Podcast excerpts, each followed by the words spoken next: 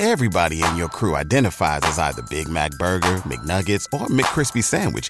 But you're the filet fish Sandwich all day. That crispy fish, that savory tartar sauce, that melty cheese, that pillowy bun. Yeah, you get it. Every time. And if you love the filet of fish, right now you can catch two of the classics you love for just $6. Limited time only. Price and participation may vary. Cannot be combined with any other offer. Single item at regular price. Ba da ba ba ba.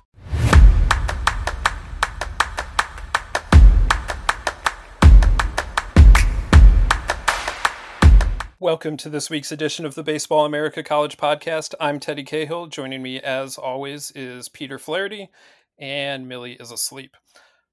What we've got here is we are down to 16 teams in the NCAA tournament coming out of out of regionals last weekend. We're going to get ready for super regionals this coming weekend. On on this episode of the podcast, we're going to run through these eight super regional matchups. Uh, break them down as as best as we can very exciting round of regionals, I thought, around the country. Uh, hopefully, we can get some more of that kind of energy this weekend for super regionals. I, thought we did great with weather. I thought we did great with drama. Uh, there were some great performances over the weekend. It was uh, all around. It was it was a very enjoyable start to the uh, to the NCAA tournament. Yeah, no, it was a it was a super exciting weekend. Uh, there were a lot of upsets. Um, some great teams advancing. I think all in all, we've got a a slate of eight really fun and entertaining super regional matchups. Yeah, you mentioned upsets. We uh, we definitely got some of those. There's a four seed through to uh, to super regionals for uh, the second time in three years, but just the eighth time in the history of super regionals, which of course date to '99. Uh, that's Oral Roberts. You know, you had a couple two seeds winning, but you know the the big upset was was, coming from Oral Roberts. Had a chance for a second one with uh, with Penn reaching the regional final at two and zero, oh, but the Quakers couldn't quite get it done against Southern Miss. So Oral Roberts stands as your uh, as your Cinderella, and uh, you know that's a fun story coming through to uh, to super regionals. We don't usually get something like that, obviously, but what we don't have is any three seeds. That's uh, that's a rarity it was a little chalky, but uh, with with just enough upsets mixed in to uh, to keep everyone entertained, I think. And then you know some absolutely massive performances like Trey Richardson hitting three home runs and driving in eleven runs in a game. Uh, that was uh, that was pretty special, and you know the game of not just the tournament for me, but probably of the year at any level of of baseball uh, with with Clemson and Tennessee going at it on Saturday night. I was I was fortunate to be there and, and see that 14 inning masterpiece. Although, frankly, Peter, I I would have appreciated like maybe two or three less twists and turns. The second half of that game, it was like honestly just it was a little too much. At one at some point, there's you you reach diminishing returns with the the level of twists and turns and clutch hits and big moments and everything. It was just like okay, like I I don't This this is overkill. I, I am a little overloaded by by what's going on in this game, but I mean, for for me anyway, like I cannot imagine a better game of baseball being or more exciting game of baseball being played this year. And if there is one, uh, I assume it would happen in October in the big leagues, and we would all be consider ourselves very lucky to have gotten to watch that game. Yeah, no, I was gonna say the the 14 inning affair. It looked as if Clemson was going to be in the driver's seat in that regional up until Zane Denton swing with two strikes in the ninth to give Tennessee the 5 4 lead. And then it's like, okay, Tennessee has all the momentum. They're going to close this out in the ninth. Then Clemson ties it. And then it's just back and forth with big play after big play, big pitch after big pitch. And then finally, Hunter Ensley comes through in the 14th with the go ahead RBI double. But I'm with you. There was there was a a game saving, game changing type of play made almost in each each half inning of of the of the extra inning duration. So that was one of the more entertaining games in recent memory. I, as you said, I can't imagine that anything is going to top that in terms of just sheer excitement. But uh, but you never know. Yeah, we'll uh, we'll just have to wait and see if anything can do it. And uh, like, look, I'm happy to be proven wrong that there will be a maybe there will be a better game. And like, look, that would be great I'd I'd enjoy seeing something like that again because it was uh, it was a really really special game. That I mean, it started out really fun with with Grice and and Dollander, and you know it was well played for throughout the entirety of the the regulation or through the first eight innings, and then in the ninth inning everything got goofy.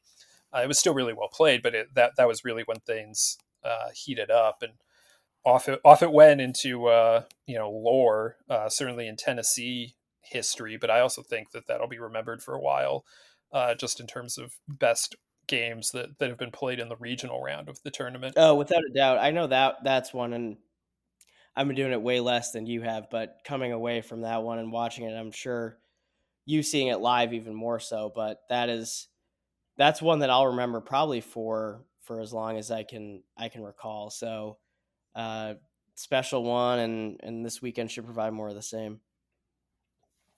Yeah, so let's uh, let's get into these super regional matchups. Uh, we can certainly look back at how uh, the route that some of these teams took to get here, but I think uh, I think everyone's at this point very excited about what is to come this weekend. So that's what we're going to uh, get into today on uh, on the podcast. And I guess let's just start with with this in chronological order. The the first game up of Super Regionals will be on Friday with Duke going to Virginia that draws the uh, the noon game, which uh, I'm a little surprised about. I, uh, I thought that maybe uh, maybe that would have gone a better TV slot, but it's it is how we're starting the week or the weekend with uh, with Duke going to Virginia. Now these two teams played each other during the regular season in Charlottesville, no less, and Duke won that series, and it was a really big deal when they did. It wound up, you know, Duke wound up not hosting. Uh, but at the time, that pushed Duke into into first place in the division, and it looked like maybe they could even get a top eight seed. And I think it was right after that Duke went on finals break, or no, right after that Virginia went on finals break, and Virginia bounced back after its finals break, and Duke. Uh, I don't want to say they fell apart, but uh, all the momentum that they had built with their incredible April kind of got it, it, took a hit uh, with them being off for finals, and the end result was Virginia was a top eight seed, and Duke had to go on the road.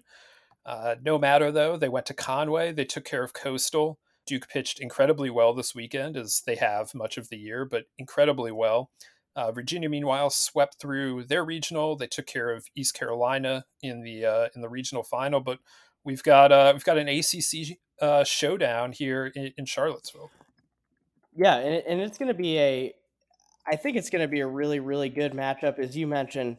The two teams played each other earlier on, and Duke's I think them taking two out of three in late in April, that was kind of everyone's okay. Duke is for real moment, and they had a tough regional in Conway with Coastal, Rider, and UNCW in in that pod, and they kind of cruised by UNCW before Rider gave them all they could handle. And credit to Rider, um, they they beat Coastal, and they didn't go down without a fight in really throughout the regional. So they had an impressive showing, but uh, Duke bounces back from its loss against the host Coastal to to force a an all important game seven on Monday night, which they were really in control from from the first pitch in that one. So there was never really a doubt. Liam Doyle, who was great in his first start of the regional, wasn't as sharp. I think a byproduct of really very minimal rest. So it was a lot to ask of him and Duke's pitching, as it has been all year, uh, it's been the strength of the club. So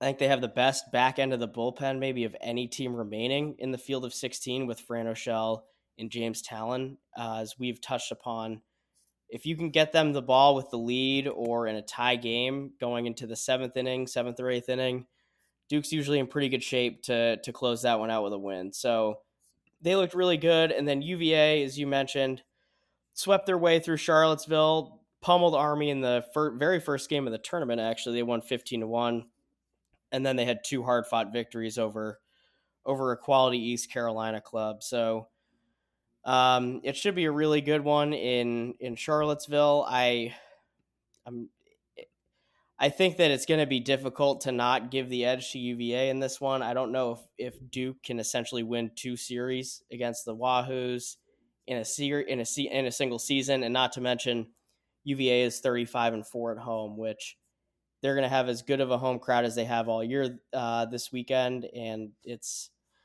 it's um, I think it's a bit of an uphill battle for the Blue Devils going on the road, but I think that while the ball might fly in in UVA's yard. I think it's going to be a pretty pitching centric weekend. You know, we mentioned the the Duke bullpen, and they have solid starters of their own. And then if you look in the UVA dugout, you have Connelly Early, Brian Edgington, Jack Parker, um, and then a strong bullpen anchored by Jay Woolfolk and Jake Berry. So, uh, really fun weekend on tap, I think. Yeah, I mentioned how well Duke pitched all weekend, uh, but Virginia really, really did it as well. Uh, they gave up five runs on the weekend. Um, East Carolina got three in in uh, the Sunday final, but the first two games, uh, Virginia just gave up one run a, a piece in, in those two. They pitched uh, at a really high level, and you know they they have done a good job of finding their guys. And Jake Berry has uh, has really come on. He did a good job at the back end of the games. They've got Woolfolk. Since they put O'Connor, uh, Jack O'Connor more in the bullpen, like that's kind of added another arm. And all three of those guys can go multiple innings, uh, especially Berry and O'Connor as uh, as former starters. Uh, you know, so they uh, they're definitely going to be able to pitch it. And you know, Duke is out there uh, with one of the best pitching staffs in the country this season uh, despite certainly the best bullpen. You know, they're kind of using openers to to do it, but like they're they're mixing and matching, and it's been working all year, and it worked again in regionals. And I mentioned Trey Richardson hitting three home runs in a game. Uh, you know, we can't also forget that MJ Metz hit three home runs in in a game uh, on Friday against UNCW. And he had a really good weekend overall. He homered again in the the Monday final and he's doing all of this. Uh, I guess we're now two weeks after he tore his ACL uh, in the in the ACC tournament. So you know we've got this year's Mike uh, Mike Elko, different different player. Uh, this year's Tim Elko. You know, in terms of a guy putting putting an offense on his back on, on a bum knee, MJ Metz is uh, is fulfilling that role, and he's coming off of a huge weekend. You know, they can swing the bats as well, but but I'm with you. I, I think that this is going to be a relatively um, pitching and defense kind of kind of super. Uh, but if it if it does turn into a slugfest, I think both of these teams will be fine. You know, obviously Virginia can score runs almost at will with like Kyle Teel and Jake Gelof, but uh, you know Duke has Duke has the guys to to keep up, especially if Metz uh, is going to keep doing what he's been doing. Yeah, no, and I'm and I'm with you. I think if this does turn into a to a slugfest, offensive centric kind of weekend, uh, while Duke they, they've got the weapons to do it, but if if it does end up going in that direction, it's tough to not give the edge to a lineup that boasts Kyle Teel, Jake Gelof, the Ethan Ethan Anderson, and Ethan O'Donnell. Um, it is a really deep lineup that gives opposing pitchers no break. So uh, Duke's going to have their work cut out for them, but it should be a really well played, tightly contested series uh, for the entirety of the weekend. Yeah, I do like uh, Virginia here, like you, Peter. I, I, think the home field advantage is significant here, but I will I will say that you know because Duke plays Virginia annually, and because it this year went to Charlottesville and won a series, it is in no way going to be scared of going down the road, intimidated by the atmosphere. None of that. Like they're going to be ready for this. Now, where the difference I think might come is that while Duke has, this is Duke's third super regional in five seasons, none of these players really have super regional experience. Like it, it might actually be none left from the 2019 team. Like I'd, I'd have to go player by player, I guess, but I think it might be zero whereas Virginia still has players that were on the 2021 World Series team. You know, I, I, really do think experience like that plays when you're dealing with the pressure of trying to get to Omaha. So uh, we'll, we'll see, but I, I, I think Virginia certainly is going to feel confident going into this weekend. All right, let's uh, let's move it on. The uh, second one, second second super that will get played on Friday is Indiana State and TCU. That that starts at five. Uh, so we're gonna have a little bit of a break. I uh, kind of wish that game was starting earlier, but you know, whatever. I didn't set the schedule.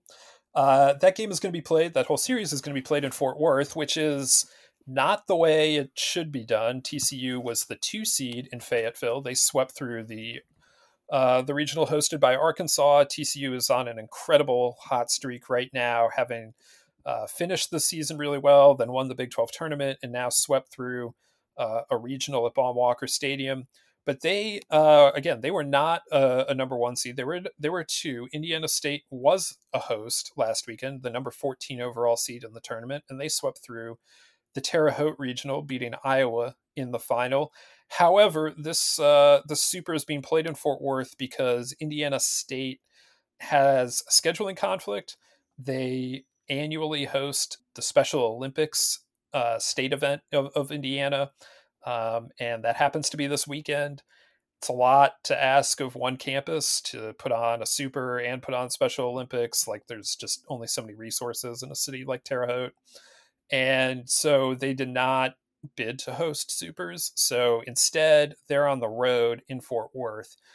Unfortunate circumstances for the Sycamores, who uh, not unprecedented. The same thing happened to Missouri State. Uh, it was in 2015. Missouri State shares their ballpark with the Double A team, and the Double A team was supposed to be home, and the Double A team had precedent. So Missouri State's Super got moved to Fayetteville, and Arkansas won and went to Omaha. So this happens every now and again. Apparently, it only happens to Missouri Valley teams lately, but that's uh, that's the situation. TCU is going to be really hard to beat. They are uh, again, they're on this incredible hot streak. They're arguably the hottest team in the country right now. We'll get to Oral Roberts, but TCU is arguably the hottest team in the country right now, and just the way that they handled their business in, in Fayetteville was really, really impressive. Yeah, I mean, when when thinking about TCU and preparing for the podcast, and I was, it's them and Oral Roberts who are the two hottest teams in the United States right now, and admittedly, TCU was hot even even before their outburst in in Fayetteville. They had, I think, they were entering the tournament winners of eleven of their last twelve or twelve of their last thirteen. Regardless, it was an impressive run for the Horn Frogs and to see them go to Baum Walker, it was a little bit of a disappointment because it was, at least in my mind, and I I'm eating a big hearty serving of crow right now. I was like, oh man, that's kind of a buzzsaw. Um, their season might kind of come to an end after a uh, after a hard played regional at, at, in Fayetteville, but they stormed through. Uh, they stormed through Arkansas. They beat them handily twice. The Monday game was closer than the final score indicates. They kind of used some late inning production to to propel themselves to victory. But uh, the the Horn Frogs are, are, are a runaway train right now, and the fact that they get a home super regional on top of playing the best baseball they have all year by far is. I mean, it's a pretty big task for the Sycamores, but honestly, as we've seen with Indiana State all year, they're not scared of anyone. They won't bow down from from competition, especially they won't be phased by going on the road and facing a good team. And in in reading your your Fort Worth regional preview, um, and and getting some more knowledge on the Sycamores, they're and and this is it, it's kind of evident in, in just watching them play if you if you sit down and watch them play, but they're I'm trying to figure out how to describe. They just do everything really well. They aren't going to beat themselves. It's not a really prospect clad team. They do have Jared Spencer, and Matt Jachec um, on the pitching staff, who are probably their two best pro prospects. Um, Spencer leading the way, but he's not eligible till next year. But they'll they get production from all part, parts of their lineup. Um, there isn't one guy in the lineup, kind of like a Kyle Teel with UVA, for example, that you can point to and be like, okay, he's going to lead the way for the Sycamores it's all going to focus around him. He'll provide most of their production. They get it from every they they get it really from from anyone in their lineup on any given day, which I think makes them dangerous. And pitching wise, I think there's no one better to set the tone than Matt Jachec. He's a really experienced guy, pounds his own. He's got a plus slider, fastball, doesn't have premium velo, but it has good life to it. And he's going to throw quality strikes. And, you know, TCU is playing so well right now that it might not matter. Um, they might just still pummel him, but I don't know. I think that this is going to be a really good series. I'm not quite sure who to give the edge to. Um, I I really find it hard not to give it to TCU, both after last weekend and then the fact that they get to play it at home. I mean, that's a really, really big deal for them to go from a three seed to now hosting a super regional. Unique circumstances, I know, but uh, one that really plays in their favor. And if you look at their lineup, they're they're firing on all cylinders right now. Ben Abeldt out of the bullpen is nails. He hasn't allowed an earned run in 18 in his last 18 and two thirds innings pitched. Cole Klecker, freshman on the mound, has been excellent. They get Luke Savage back. I mean, they're they're they're about as good as you can find in the country right now. So uh, the Sycamores have their work cut out for them, but without a doubt, they are they're not going to roll over. I'm uh I'm going TCU and I don't feel amazing about it because, like you, I think that this is going to be a little more competitive than some people might think on the surface. But just the way TCU is playing, like honestly, like I don't even care where this is being played. Like, yes, it's an advantage to be at home, but I don't think it's such a massive advantage. Uh, in TCU's case, like they have a really good, like they certainly feel com- comfortable playing in in Lupton but it's also not like going into a hornet's nest of Baum Walker or the box or Starkville or something like uh, it's a it's a good home field atmosphere, but it's again it's just not one that's like it's a ballpark that plays relatively normally you know it's not it's not something where you like really have to like oh like this this has a goofy setup and like they're really like geared to play here. Like eh, i mean it's a it's a relatively normal ballpark in terms of dimensions and stuff and you know tcu will have plenty of fans there and they'll be behind their team and they get to sleep in their own beds and everything and all of that matters but if you're indiana state and you spend the first six weeks of the year playing on the road anyway like i just don't think that this specific team that TCU has coming in is going to be phased by what they have to throw at them uh, in terms of the home field advantage. But I just think that the way TCU is playing right now, the way that offense is going, it's strength on strength. And I guess just give me, having watched uh, TCU drop 20 on Arkansas, uh, give me give me the TCU offense is uh, is where I'm where I'm going. Uh, I think TCU can pitch it fine, but you know the the the big thing here is just going to be how does the Indiana State pitching staff and their defense because this is a pitching and defense team how do they deal with TCU's offense which has the ability to beat you with some power. Obviously they've got Taylor you know in the heart of the lineup. He's not the only one that can run the ball out though.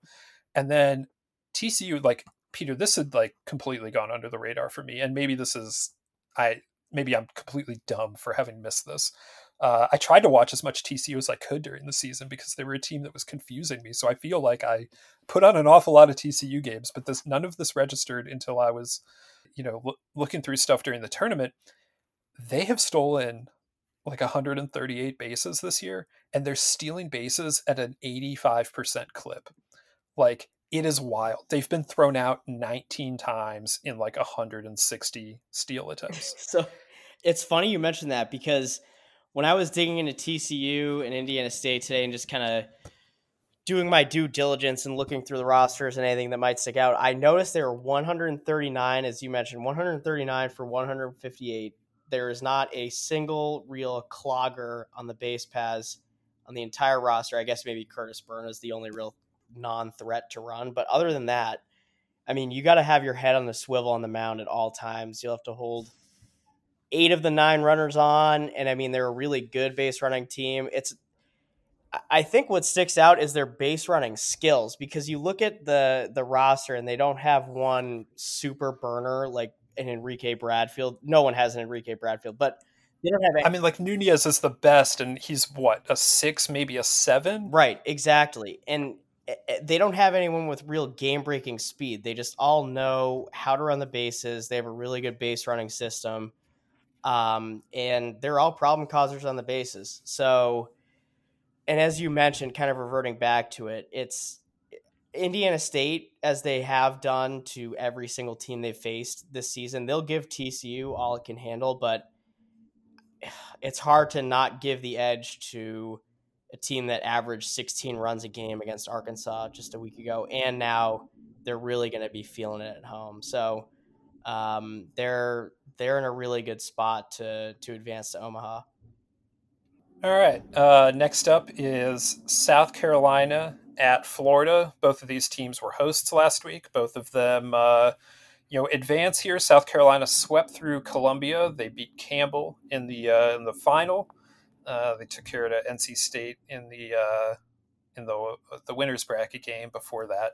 Florida advances despite losing on Saturday night. They won three straight must-win games, eliminated UConn, and then beat Texas Tech twice, pitching it incredibly well along the way. Uh, Florida, the number two overall seed, is hosting this Super. It starts at six o'clock on Friday. It is the first of two All SEC Supers we will we will talk about. And Peter, the most notable thing here for me is that South Carolina. Yes, it was just one weekend, but South Carolina sure looked like uh, the South Carolina we saw two months ago, much more than the South Carolina we saw two weeks ago. And that's great news for the Gamecocks. Big time. And it's really ironic because the, I guess you could call it the turning point of their season was after a sweep of Florida at Founders Park. And that's kind of when everything went downhill with injuries and, and poor play and whatnot. And they were coming into the tournament really not riding any sort of momentum. They had a nice nine to nothing win to open up uh, the SEC tournament, but they then lost the next two games to LSU and Texas A&M, being outscored by a combined margin of 15 to three. So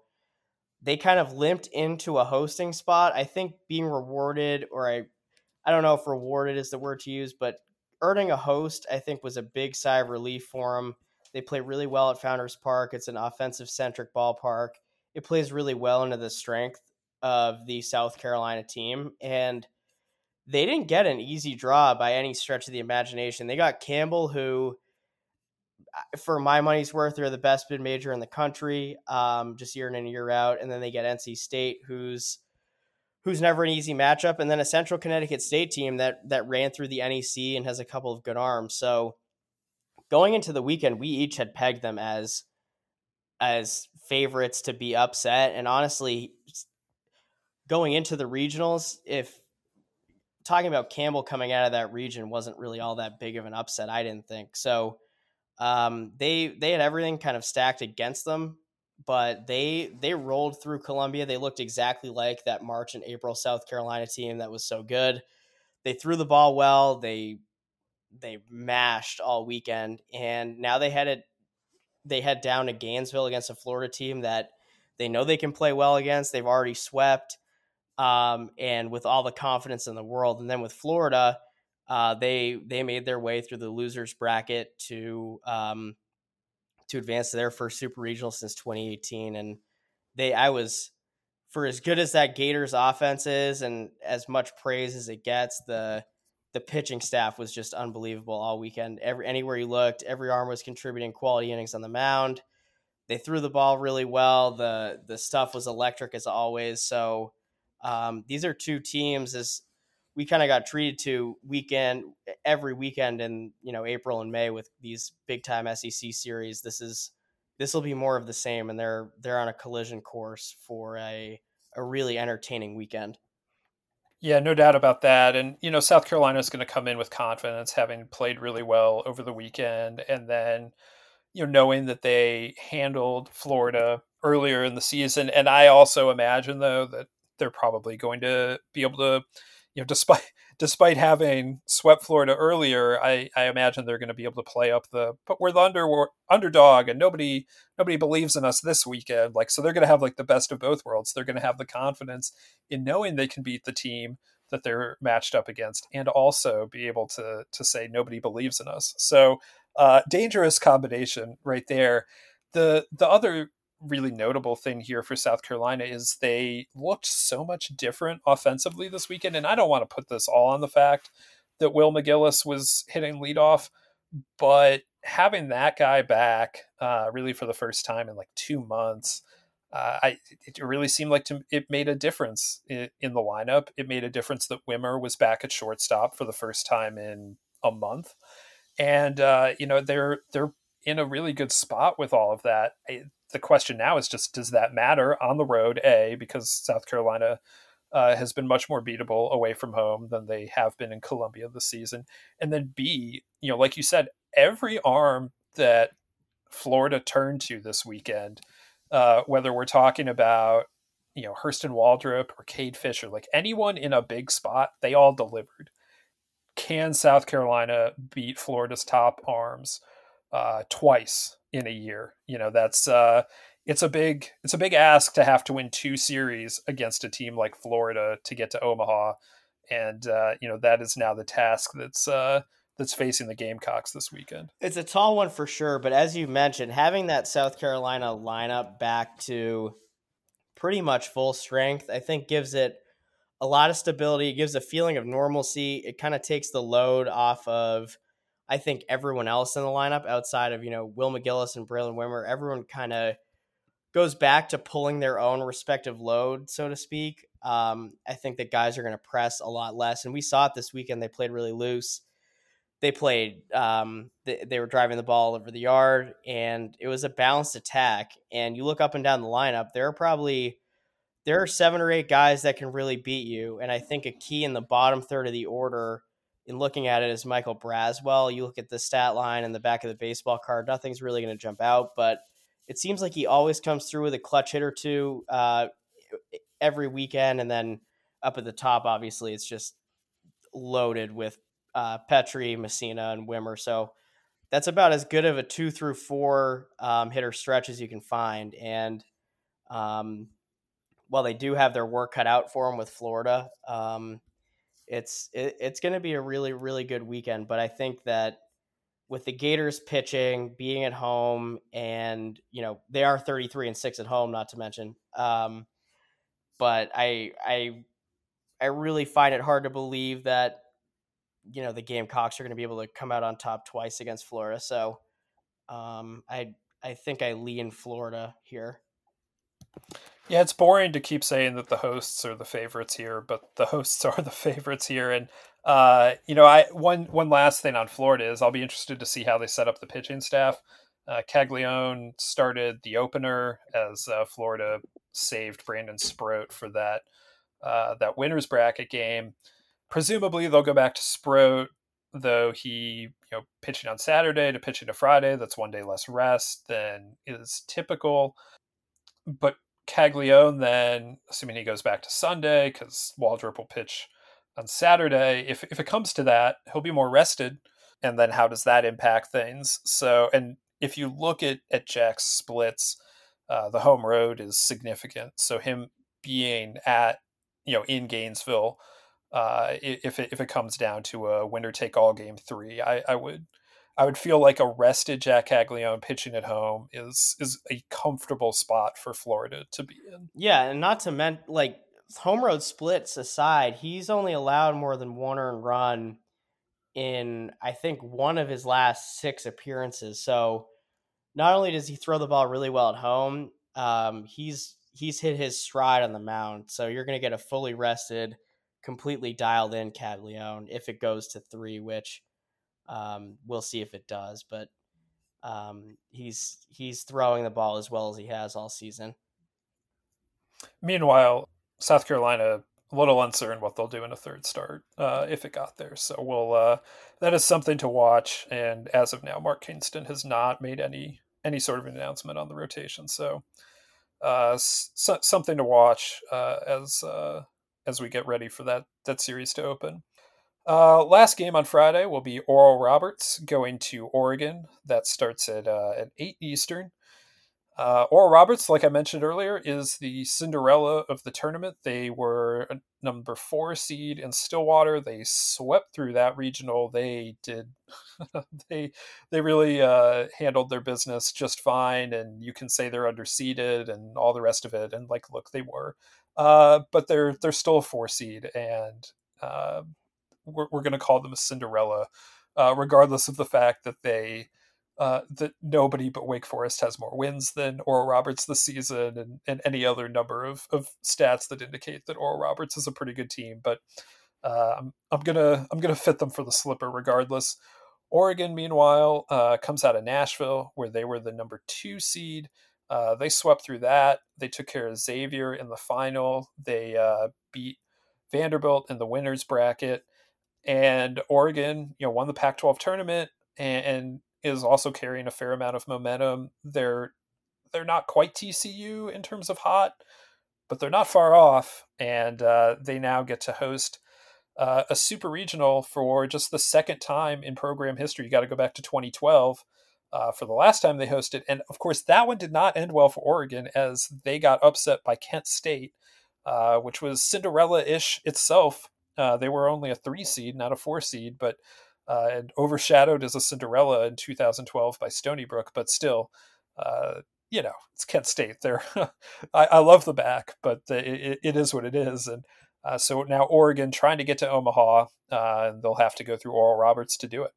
Yeah, no, and like you mentioned, Oral Roberts going into that Stillwater regional, which I think I think was the most loaded regional in in the field this year with Oklahoma State, Washington, DBU, and ORU. That's I mean, that's as good of a quartet as you can find. But ORU, 49 and 11 on the year. They haven't lost since April 22nd against North Dakota State. And they ran through Stillwater. They beat host Oklahoma six to four to improve to three and zero oh on the year, all in Stillwater against Oklahoma State.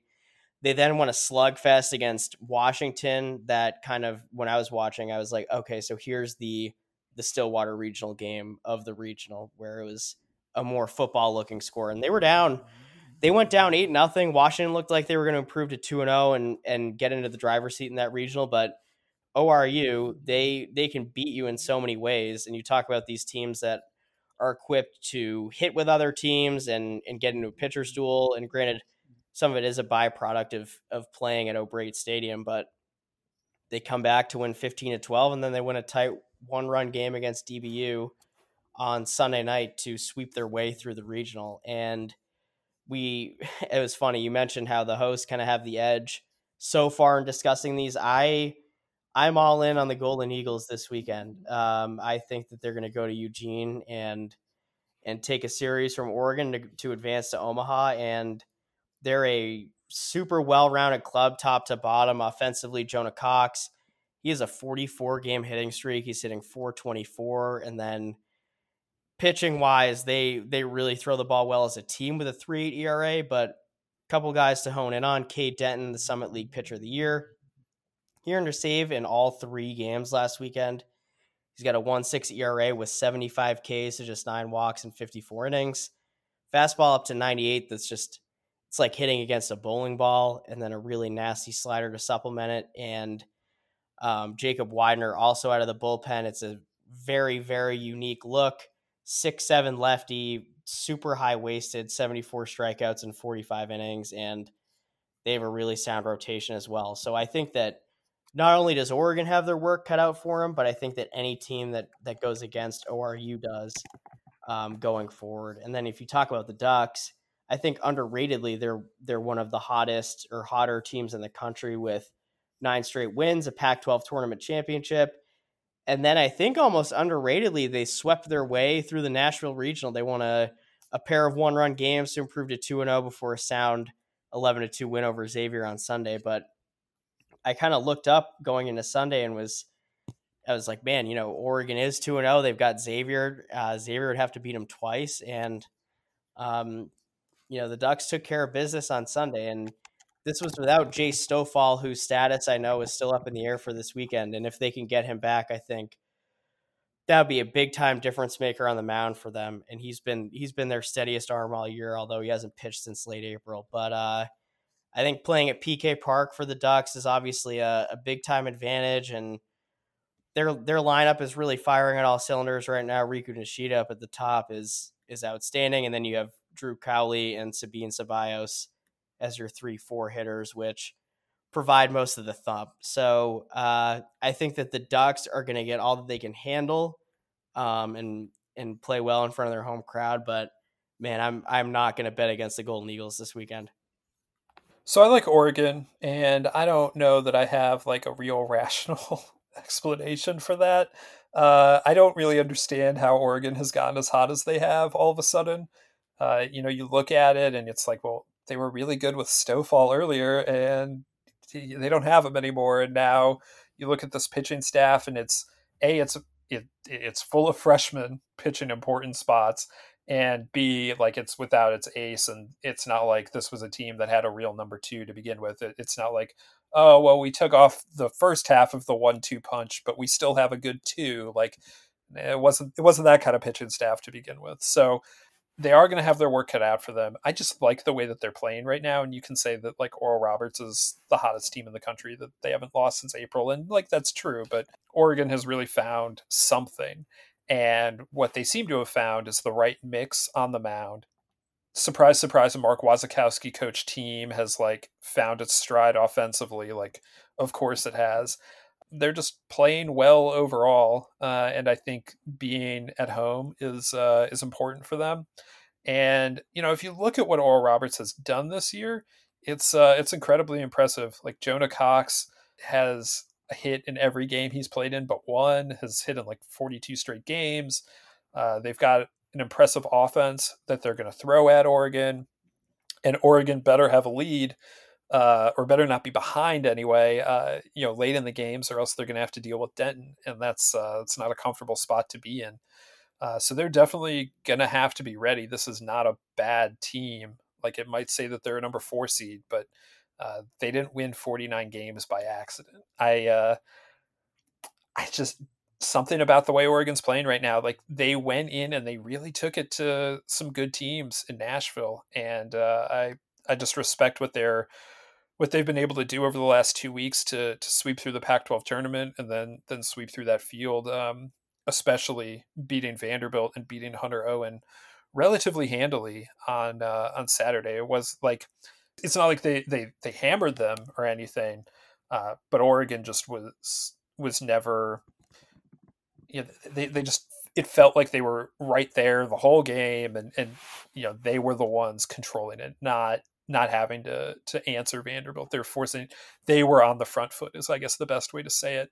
And if they're able to maintain that, if they're able to stay on the front foot, I think that they have the talent advantage on Oral Roberts uh, that will propel them through this weekend. Yeah, regardless, there's an argument to be made that this is the most interesting, intriguing matchup because I these are two teams that are super unfamiliar with one another, and I think yes, and I think to your point, Oregon has to the to the best it, that it can right now. They've figured it out on the mound and who to throw and where. You mentioned Grayson Grinsell, the the freshman left-hander, and then T- Turner Spoljaric has been also really really strong for them, as has Logan Mercado. And Grinsell's a guy that he could throw twice this weekend, whether it's four and four, five and three, however you want to slice it. Um, he's a guy who can give you extended innings um, twice in a weekend, and then you know things can get weird in super regionals. You might use another guy twice, but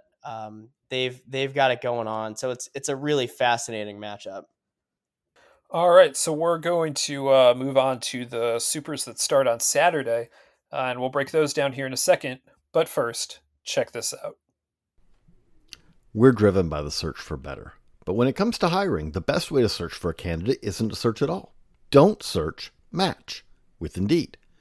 If you need to hire, you need Indeed.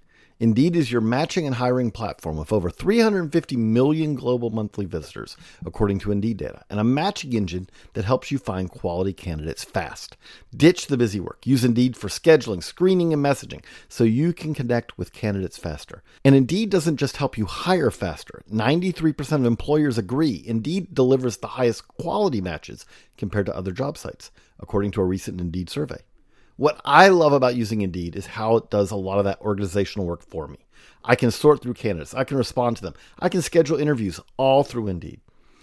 Leveraging over 140 million qualifications and preferences every day, Indeed's matching engine is constantly learning from your preferences. So the more you use Indeed, the better it gets. Join more than 3.5 million businesses, including Baseball America, that use Indeed to hire great talent fast. And listeners of the show will get a $75 sponsored job credit to get your jobs more visibility at Indeed.com slash Baseball America.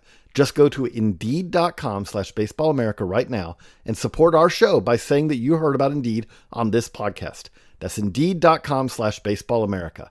Terms and conditions apply. Need to hire? You need Indeed. After the end of a good fight, you deserve an ice cold reward. Modelo is the mark of a fighter. You've earned this rich golden lager with a crisp, refreshing taste. Because you know the bigger the fight, the better the reward. You put in the hours, the energy, the tough labor. You are a fighter, and Modelo is your reward. Modelo, the mark of a fighter. Drink responsibly. Beer imported by Crown Port Chicago, Illinois. All right, moving on to our second set of super regionals. Uh, those starting on Saturday, and we are going to start uh, where they, they start on Saturday, and that is with the number one Wake Forest Demon Deacons hosting hosting Alabama. That's uh, starts at noon in Winston Salem. Wake Forest, like, look, it was I that was as impressive as you could ask for for a, a regional weekend. They just hammered George Mason in Maryland. Was the competition the best that anyone faced this weekend? No, absolutely not. But what Wake Forest did to Maryland was, first of all, like very impressive, and Maryland is a good team. Uh, but then the, also, like, what, what do you want from them? Like, the, they got the draw that they got. They earned the draw. They earned an easier draw, and they uh, they took care of business. Uh, so they're going to come in feeling good at home. You know, they're they're ready for for the next the next round. Alabama uh, swept through its its regional. They took care of uh, BC in the uh, in the finals. I don't want to say they didn't break a sweat, but I will say that I thought I was going to spend a lot more time like scoreboard watching uh, or actual watching the Tuscaloosa regional, and I spent very little time watching it because it was uh, when Alabama was playing, like they, they just were they were handling things, and uh, so I think this is a really fun matchup here uh, this weekend at, at the couch. Yeah, and last weekend in Tuscaloosa, it was it was a really entertaining regional, almost underratedly so. I think it was easy for it to get overlooked because it wasn't maybe the the sexiest grouping of teams, but as you said, it was I it wasn't the opposite of Wake did with its three to nothing demolition, but um, it was a really hard fought, hard earned 3 0 record for the Crimson Tide. And on Friday, when we were kind of going through the tournament last week on the podcast, we mentioned Nicholls and and right hander Jacob Mayers is one to watch, and he didn't disappoint. Five and two thirds, eight Ks, two earned runs.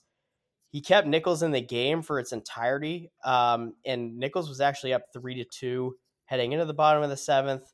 Uh, Bama was able to tie it on a Mac Guscette missile down the left field line, and uh, they they had to beat the Colonels in walk off fashion with a with a Jim Jarvis single. So that was far from easy. And then you look at the game against Troy. Um, Alabama was on its heels heading into the ninth. They were down eight seven, and uh, they had runners on second and third with two outs for Tommy Seidel, who looked to ground a, a routine ground ball to the shortstop. But as it's it defense has been Troy's Achilles heel all season, and it really, really bit him in Tuscaloosa. Um, as the shortstop, it, he he sailed the throw wide of the first base bag, two run score.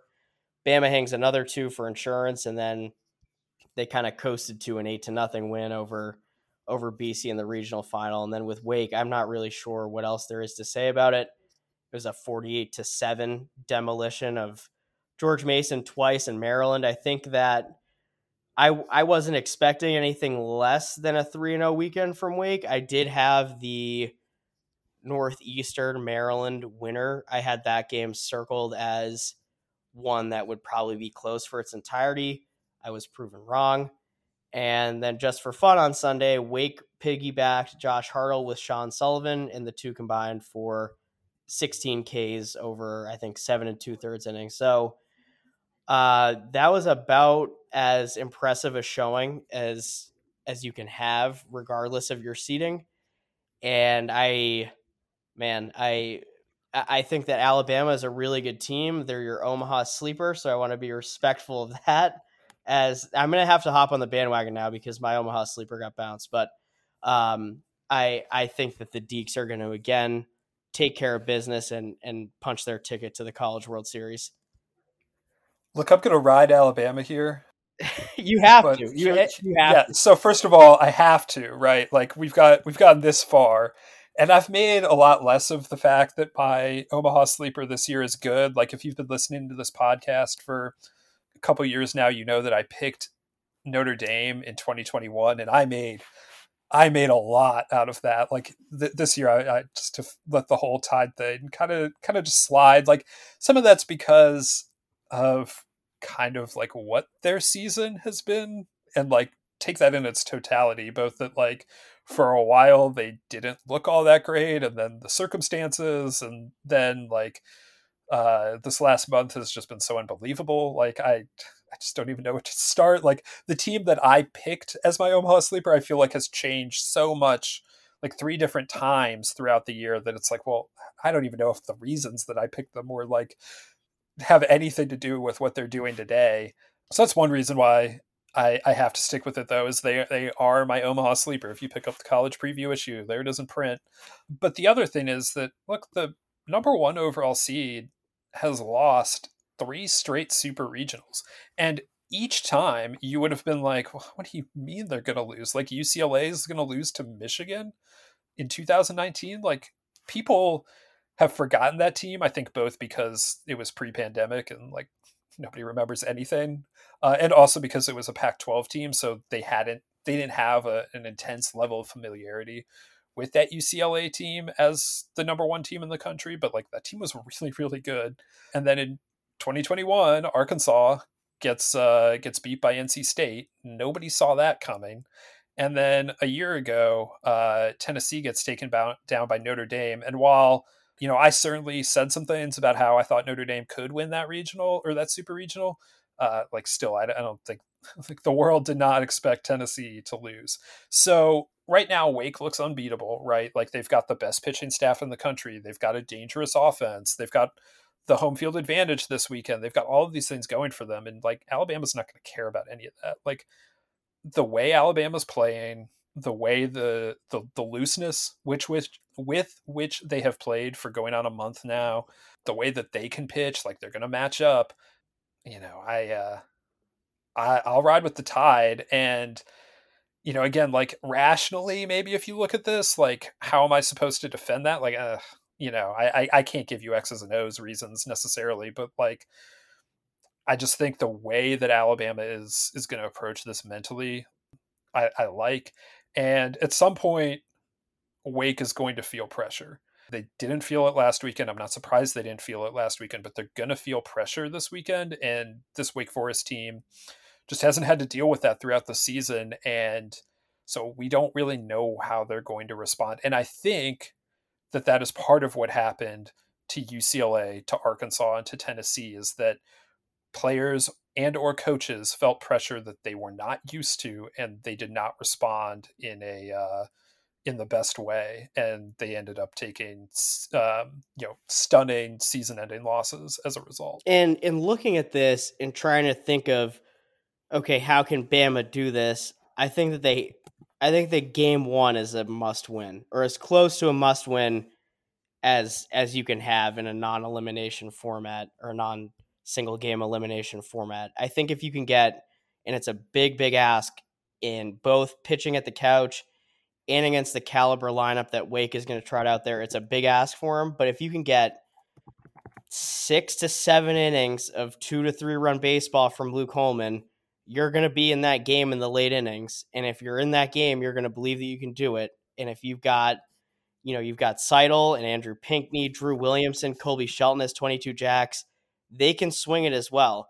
And all it takes is one or two big swings. You come out with a four four to three win, five to three, whatever low scoring margin you want to come up with, and and that might be just enough for the tie to get it done. And then you've got a game one win under your belt, and Wake is suddenly on the rope. So um, while I'm gonna ride with the Deeks here, I I think that it it's it's well within reach that Bama does pull off this upset because, as you mentioned, uh, just with everything that's gone on within that program, there isn't a an environment or um, or, or or test or adversity that is that's going to phase them at this point. You know, they're gonna they're not going to blink walking into Winston Salem. So uh, I think on Saturday morning or Saturday afternoon at noon, um, it's going to be a, a really really good baseball game the Michigan team and the um, Notre Dame team that that won uh, those supers, they both won game one. Uh, NC State took a different route. They uh, lost twenty-one to two. They putted on that game at some point and saved all of their relievers. So there, there are two routes uh, that the teams have taken lately. But yeah, I, I, do think Peter, you're right that winning game one is uh, is really significant because it puts it puts that pressure on them right away.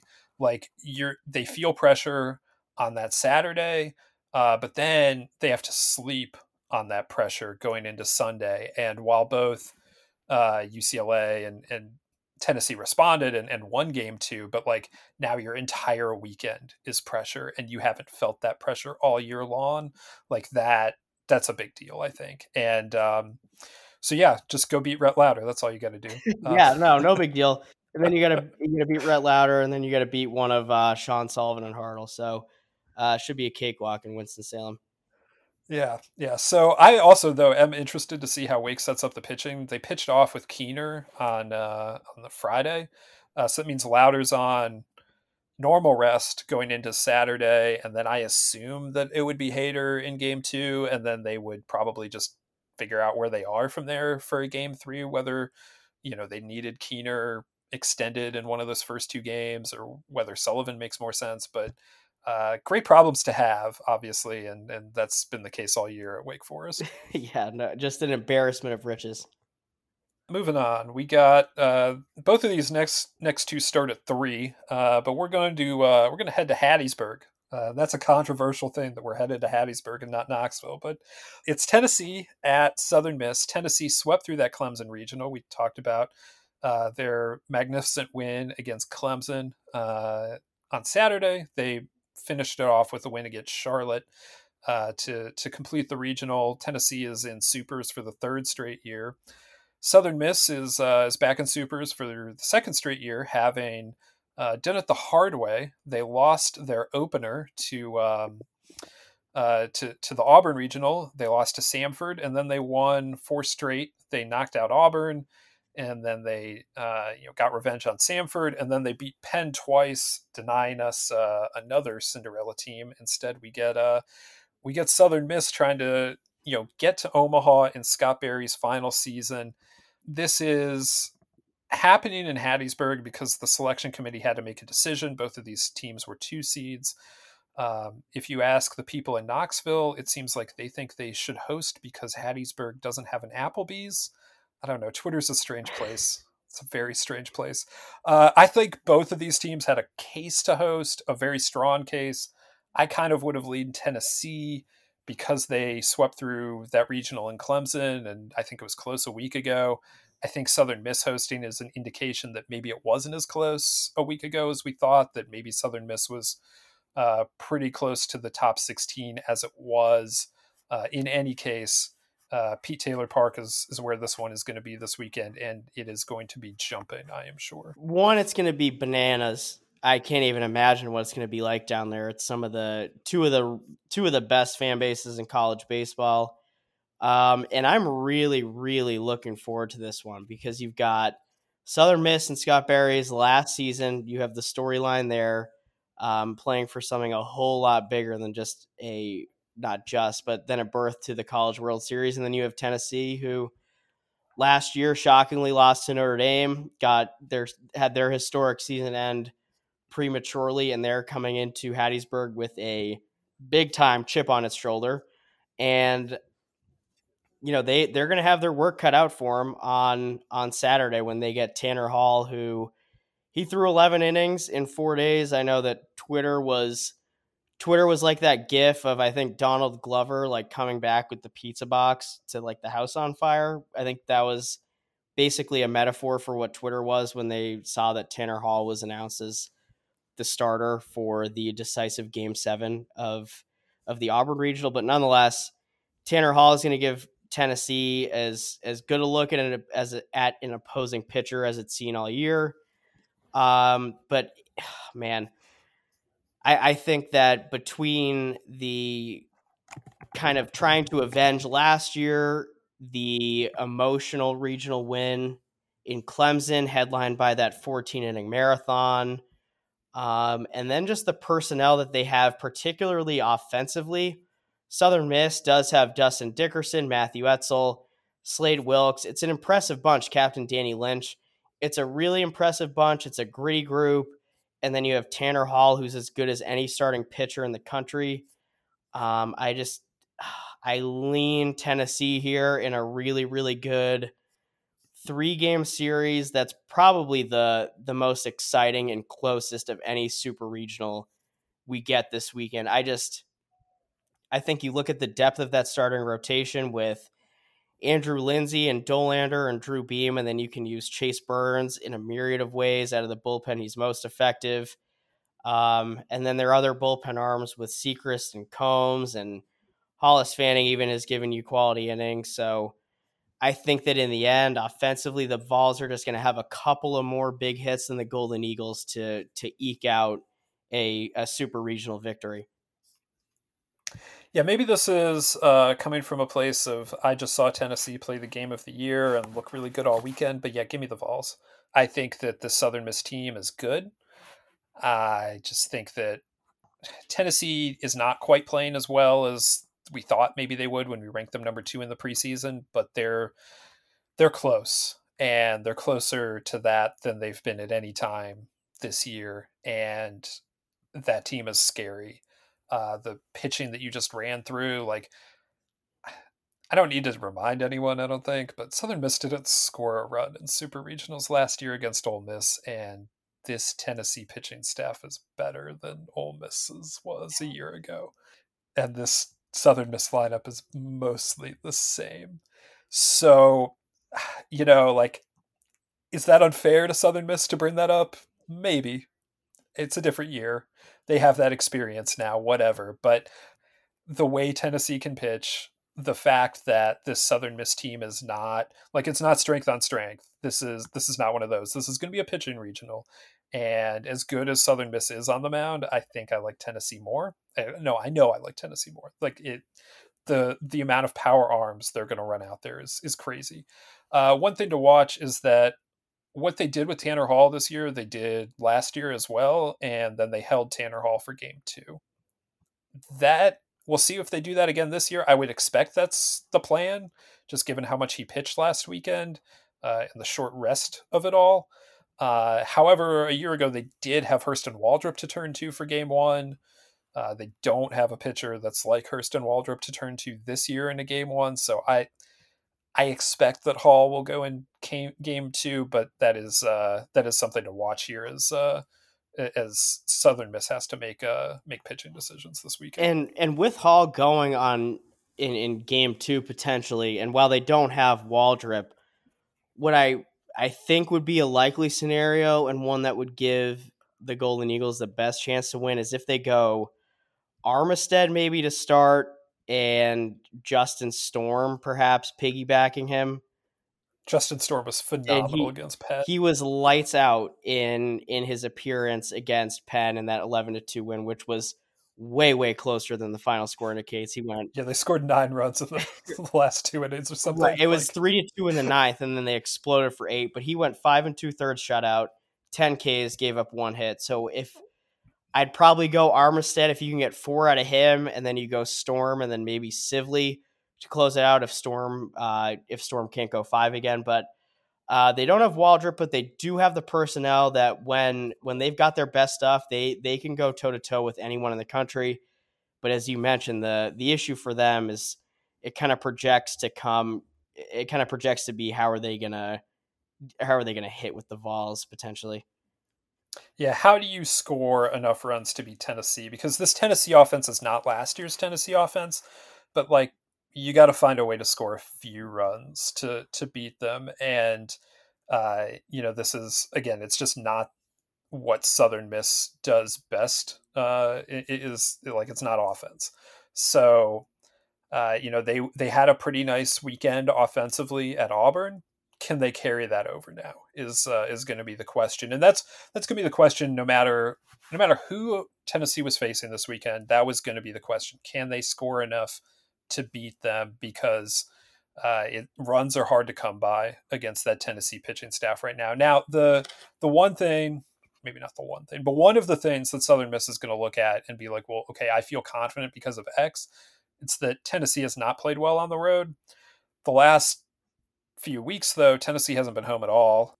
You know, they won a series at South Carolina. They went 0 1 in Hoover, uh, but then they go to Clemson and win three games away from Lindsey Nelson. So I feel like some of that's getting cleaned up, but this is a true road game, a true road series, and it's a true road test because uh, you know Hattiesburg is a difficult place to play. Those fans are going to be ready for it.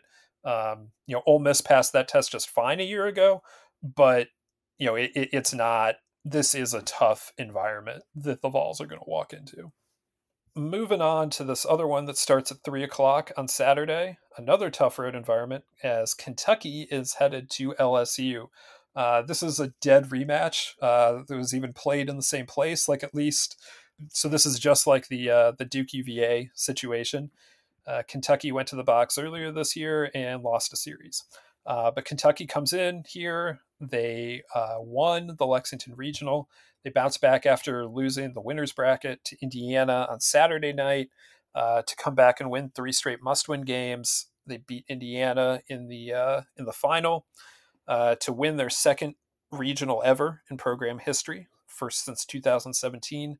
Uh, LSU, meanwhile, rolled uh, through the the Baton Rouge regional. They beat Oregon State twice. The first game was really close. they they didn't they got the go ahead run in the eighth inning finally for good. Uh, and then the the game the, the final was a little bit more uh, LSU than uh, than Oregon State, but a good regional uh, nonetheless for the Tigers.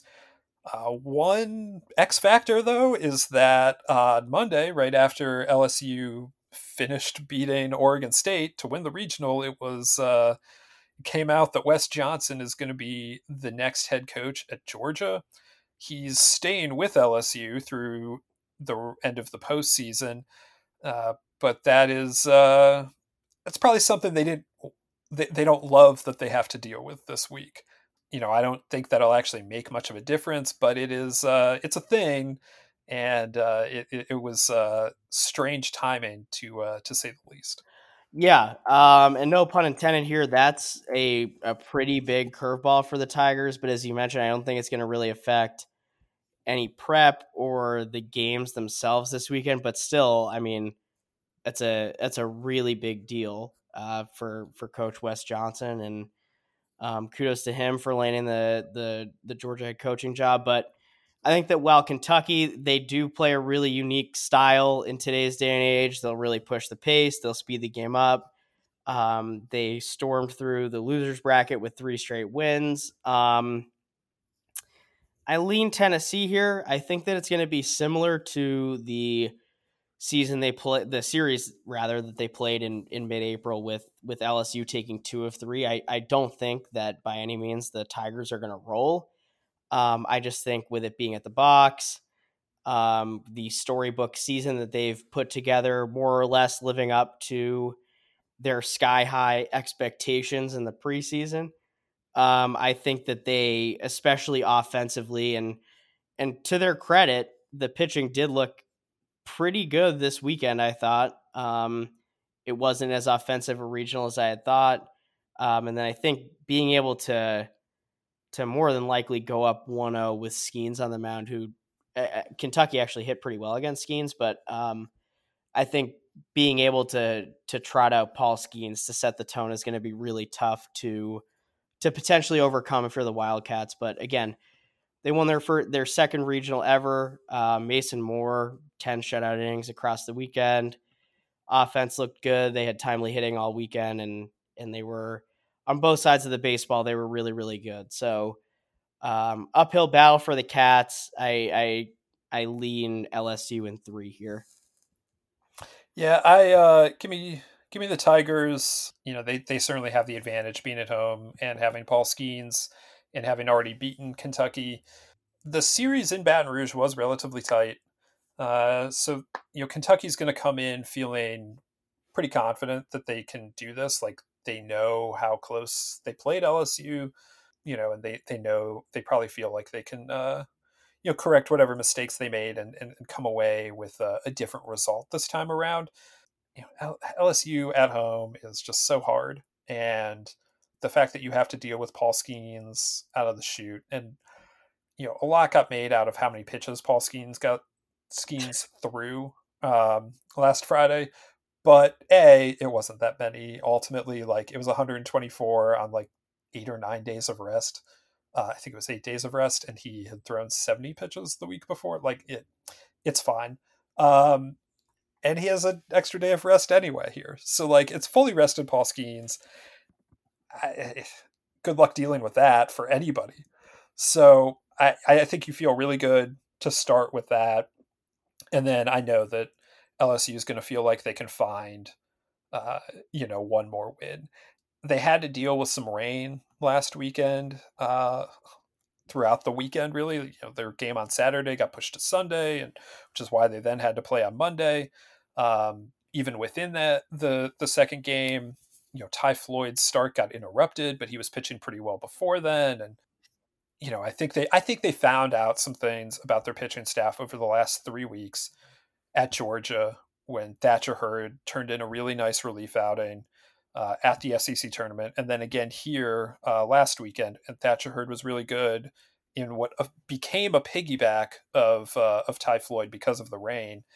And I just think they're set up in a much better spot pitching wise than they were a month ago or when they played Kentucky the first time.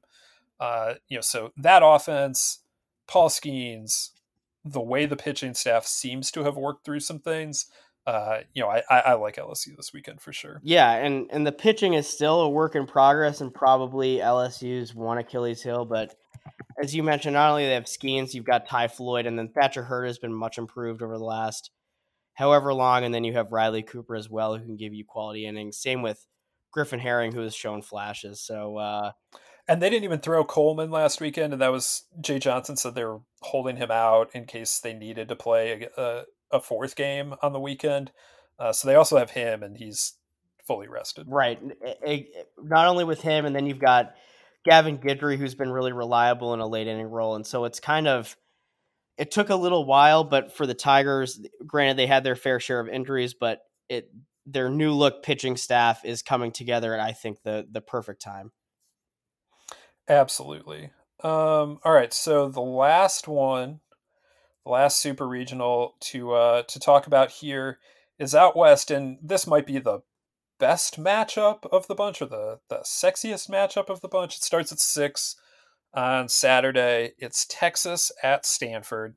Texas swept through the Coral Gables regional, which I uh, had identified as a upset watch regional, and Texas showed why as they uh, knock off Miami twice to move on. Stanford uh, took the hard route as they are wont to do, uh, but they uh, they got through the losers bracket in in their own regional.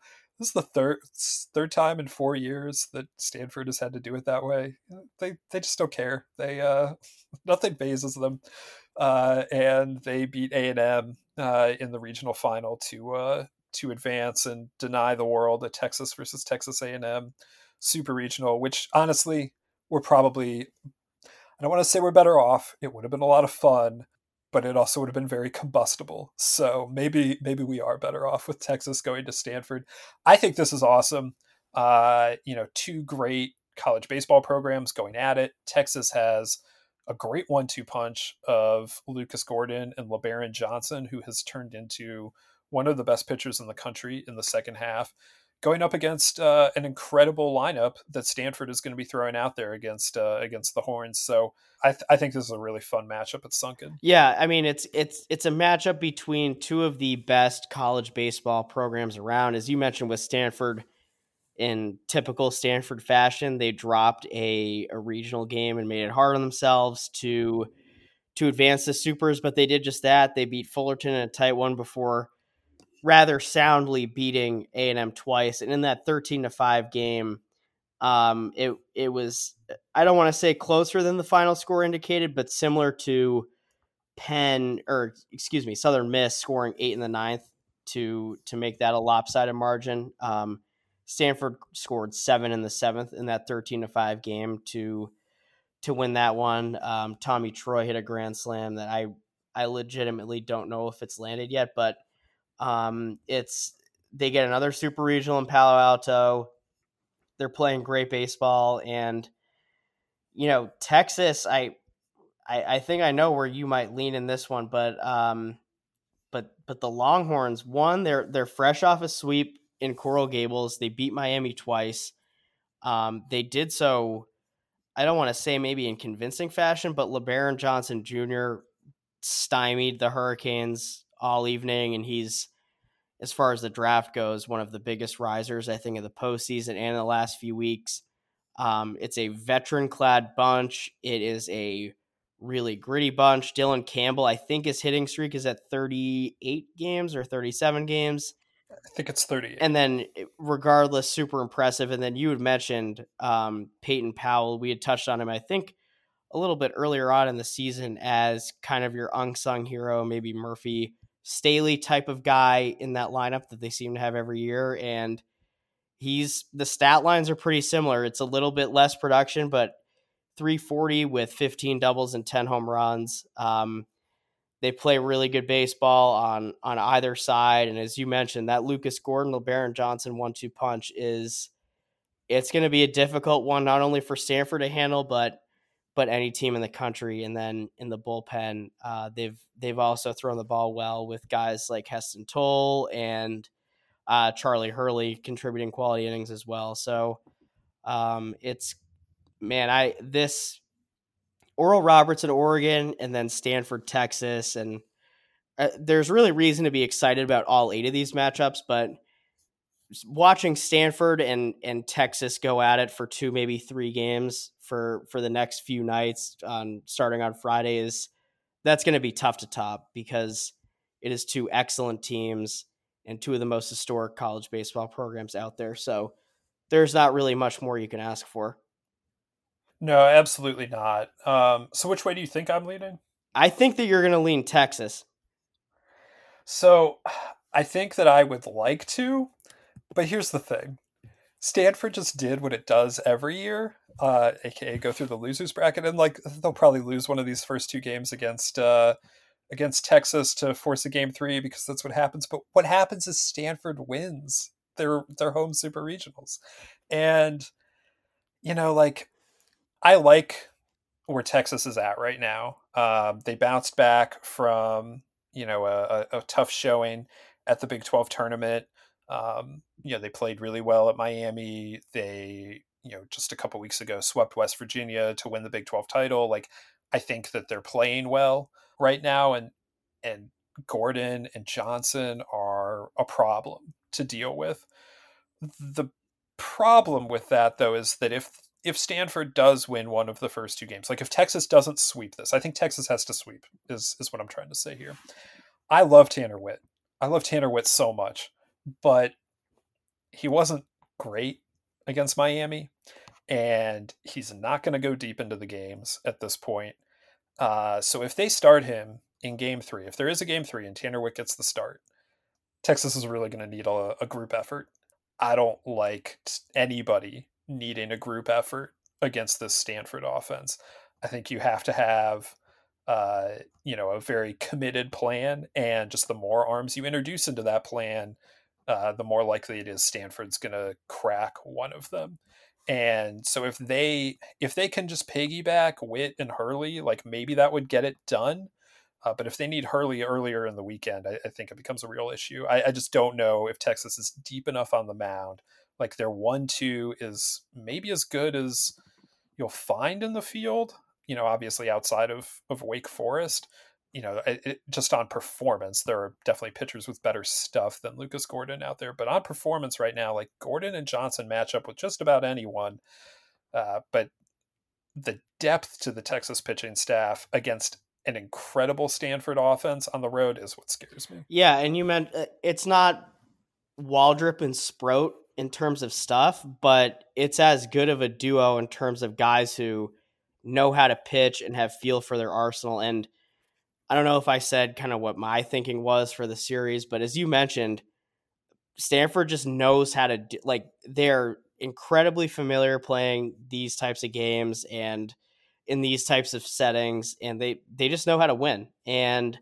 whether they lose game one or they lose game two to make it a, a, a potentially a one to one series, um, they're not going to be phased in the slightest. And I just think no matter how it looks, they're going to figure out a way to get it done in the end. And I think that they have a big time weapon, both offensively and um, on the mound with the Pac-12 pitcher and player of the year respectively in Quinn Mathews and and Alberto Rios and it doesn't stop with Rios and Mathews. You know, you've got Tommy Troy who is hitting 410 with 17 home runs, leadoff man Eddie Park, and then superstar sophomore Braden Montgomery has also been well has also been great as well as uh, Malcolm Moore, who was arguably one of the best, if not the best, freshman hitters in the country. Uh, maybe just behind Ethan Petry and Charlie Condon, if you count red shirts. But uh, no, I, I think that one, the Cardinals' depth on the mound is is they've got more than what the Longhorns have, and then that offense is just so difficult, if not impossible, to contain. And then